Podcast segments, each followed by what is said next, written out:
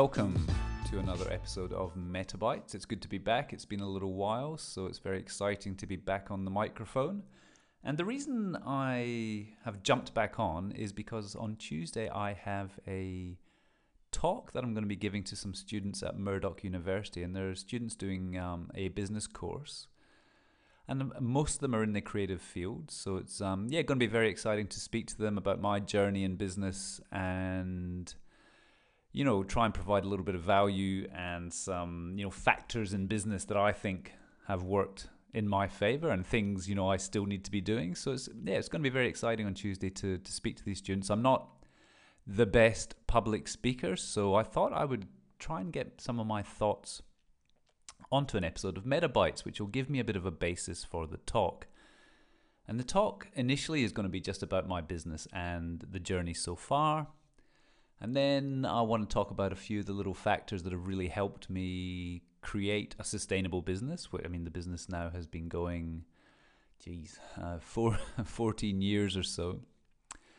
So, what is my business? Well, it's Meta Creative, and Meta Creative in that form has been going about five or six years.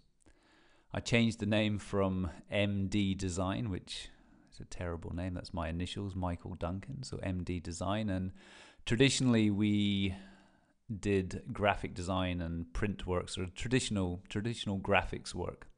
But really, the last few years, we've transitioned the business with the name change as well um, into a digital agency. So we we still do print work and some branding and general graphic design work, but new business and the way we're sort of pushing forward is definitely as a digital agency helping small to medium sized businesses get online and connect to their community. So that's that's that's our our goal with the business just now.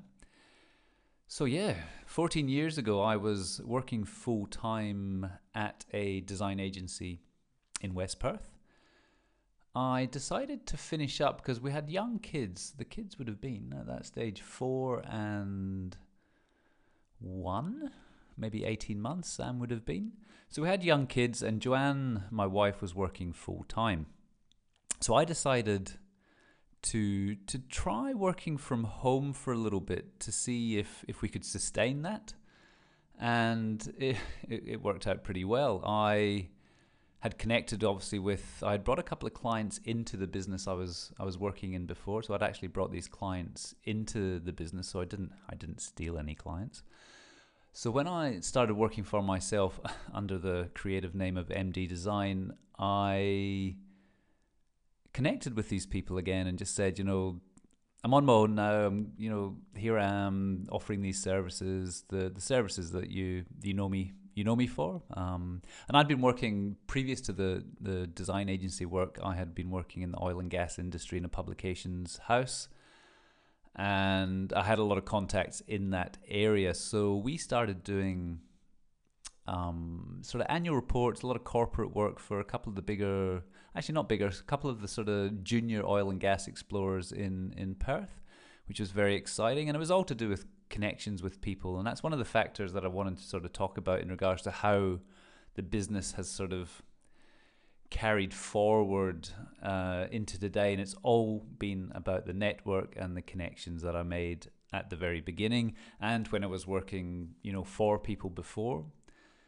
So yeah, 14 years. It's been a a, a good ride, a rough ride at times. I learned a hell of a lot probably learnt more than I actually think I have. Um, you know, I'd love to get back to that sort of first first few weeks working from home, and you know, see see feel what it was, get into my head back then and see what was happening. But um, I can't do that. I am who I am now, which is which is amazing, and it's been a, an amazing journey. And as I said, you know, it's had ups and downs, but you know, I could, to be honest, I can never work for somebody ever again after sort of creating my own my own footprint, my own business. It's been been absolutely amazing. So the first sort of catalyst, I suppose, was becoming a, a stay-at-home dad. I suppose. I mean, obviously still working, but um, being at home, being able to do drop offs, pickups to daycares, to, to schools. So that was kind of like the initial catalyst for starting the business. I wasn't kind of an entrepreneurial spirit and thought, you know, this is it, I'm going to dominate the design market in Perth and grow the biggest business ever. It was kind of like a lifestyle choice, and it was a great choice in the end. And you know, over the last maybe three years, I'm probably now going down the path of wanting to kind of expand a little bit, not not too much. You know, I don't want to create a massive agency, but I want to create a little bit more impact for my clients, which is obviously going to need people coming on board. It's been very exciting in the last um, three months. I've had Victor come on board as a partner in the business. Well, initially as a full time employee, but obviously in the next three months, we'll be looking at how that setup is going to be from a partnership. And again, it's it's about the people. It's all about the networks. I knew I've known Victor for a long time. Taken it easy over the last couple of years, speaking with him about possibilities of, of joining up, and it eventuated this year, which was amazing, and definitely onwards and upwards. So I suppose from an advisory position, if I was going to advise anybody thinking about starting their own business or looking into starting their own business, I would say number one, it's about the network. It's about the people you hang around, about the people you connect with. Um, initially, I started in BNI, so I think within the first two or three months of working on my own on my own stuff, I joined a BNI chapter, and I hate that word chapter, in Leederville, and you know went down there once a week, chatted, caught up with people, got business for people, got business from people. And you know, that was an amazing start to the journey. It got me out into into the business world. It got me meeting some amazing people, and you know that really was another you know the secondary catalyst you know for for the growth of, and success of, of, of the business over time. Um, I wouldn't say BNI in this day and age would be the best choice because there's a lot of I think sorry BNI, but I think BNI has has probably got a lot of old school mentality still in place, which I think they're going to need to shift. Um, they're going to need to shift over the next couple of years if they're going to survive because there's a lot of sort of community and networking going on around around town. So definitely networking is like the number one the number one thing you should be doing if you're thinking about or starting your own business. Get out, meet people because I've still got clients, I've still got people I um, connect with on a weekly basis that I met back in back in the day, or were connections with people that I that I knew through through BNI. So just get out there, meet people, speak to the person on the bus, speak to the person in the cafe, and yeah, don't be shy. So and I, I was quite a shy person. So BNI definitely helped me because you had to I think you know every every few weeks you had to sort of take over and present who your business was. So it was really good getting your head into that space. And as I said before, I'm still not the best public speaker, but I'm definitely more confident now than I ever have been, and I want to push myself a little bit more. And this talk on Tuesday is going to be very interesting for that. What else? What else? What else? I think back when I first started, saying yes to every job was necessary. So, you know, yes, I can do that. Yes, let's do this project. Yes, I can handle that. And you sort of jump into the fire and you learn so much from that experience. I think maybe down the track, when you've got the experience and you've got a good foundation for the business, I think the power of saying no, and I've really harnessed this probably in the last five years of business, the, the power of saying no to a new client or to a job that you maybe aren't confident with or really doesn't fit in with your um, your kind of plan for the business, saying no is actually very powerful. It means that you don't get bogged down on a on a job that you really don't want to be doing, that you maybe don't have the passion for. So yes, initially. So maybe you know if you're starting out in business, unless you can really feel something, you've got a gut feeling that you shouldn't be doing this. And if you say yes to something like that, you know, it's it's your own fault. But you know, yes, to little jobs that are within your within your realm. Yes, to to lots of things because again, it gets you out, gets you gets you learning on a day to day basis. But maybe down the track in a in a in a business that's a little bit more mature, saying no can be very very powerful because you you know um, it means that you know what you want it means that you've got a really good idea in your head about the jobs you want to be doing, the clients you want to be working with, and this is really important. And you know, over the last few years, we've really honed in on what it is we want to be doing and who we want to be working with. We've got, you know, when a new client comes on board, we've got sort of a kind of protocol to go through first before we actually take on the job. You know, um, is it something we want to be working on? Is the budget there? That gut feeling is it right? Um, does the client know what they want? Um, so yeah there's a few things we've got in place now which which dictate what jobs we do. So initially yes but the power of no is is really powerful. Um, what else what else what else? Honesty.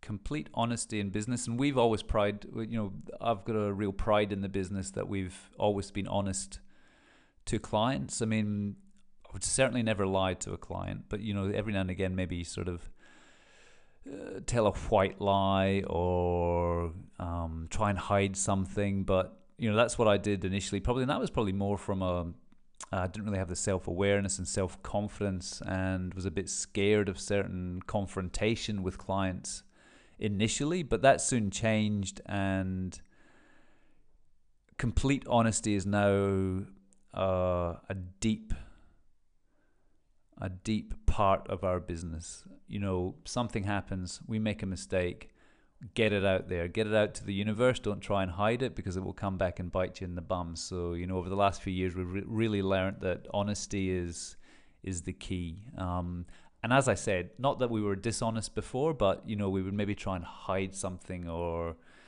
kind of gloss over something. I mean, you know, we we all make mistakes in business, every single one of us, and owning these mistakes is a very powerful force and actually creates a much deeper connection with clients as well. You know, if you're honest about stuff and upfront, and it's it creates a, a trust. You know, um, that that will will keep a client with you for for years and years. And I've had clients now for 14 years. I've had clients right from day dot that I that I still do work for. So it's um yeah, so that connection with community and honesty is is a, an integral part of business. And I suppose the last thing I want to talk about, I mean, there's there's lots more, you know, getting your finances right, finding a good accountant. This is these are the you know these there's some key people in your business. Um, or key contractors that your subcontractors that you would use uh, or services that you would use that will help you along the way so finding the right people to work with accountants bookkeepers um, is really key and again this comes back to your your networking you know get out and meet as many people as possible because the recommendations are always going to be are always going to be good. Um, so the last thing I want to talk about is personal development. So really working on yourself because for me, my business is me. Not so much anymore with Victor on board, which is amazing. So, and this is this is you know step getting me out of my my comfort zone. I've had a very comfortable business career. It's had its ups and downs. You know, your money issues, um, all sorts of stuff. But now that things are set and the last few years really developed a really strong platform for the business, it's time for me to take that step and and and grow the business and rely and have accountability with somebody else on board.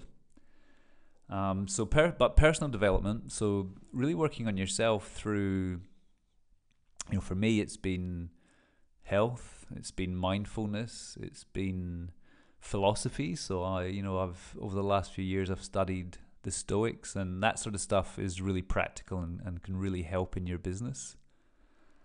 Um, meditation has been a massive part of of my growth as a person over the last couple of years, being able to handle situations in a much more calm manner. Even though I mean I'm I'm a pretty laid back person, so I haven't um, you know, I'm not somebody that goes off the handle at certain things, but you know, meditation just helps you helps your brain. It's like a snow globe, your brain. You know, there's things flying about there all the time. So meditation just helps that settle and gives you a much clearer view on any situation, on making decisions in your business. So, yeah, personal development is so if you're starting a new business, network, community, meet people. That's like number 1. Number 2 is do the work you want to. Like really like don't always say yes to to work. And you know, there's a caveat to that one. At the beginning, it can it can be it can be quite powerful to say yes because you'll learn very quickly, and learning obviously creates momentum going forward. Um, and then personal development. So work on yourself because you're the you're the guy in control or girl in control. So work on yourself. If you're working as a good machine, as a as a good human, that will that will filter through into your into your daily tasks and activities and and business. So hopefully this gives me a bit of a basis to work on what I'm going to talk about on on Tuesday. I'm going to listen back to this a few times and, and sort of try and get some of these things in my head and hopefully it sounds okay.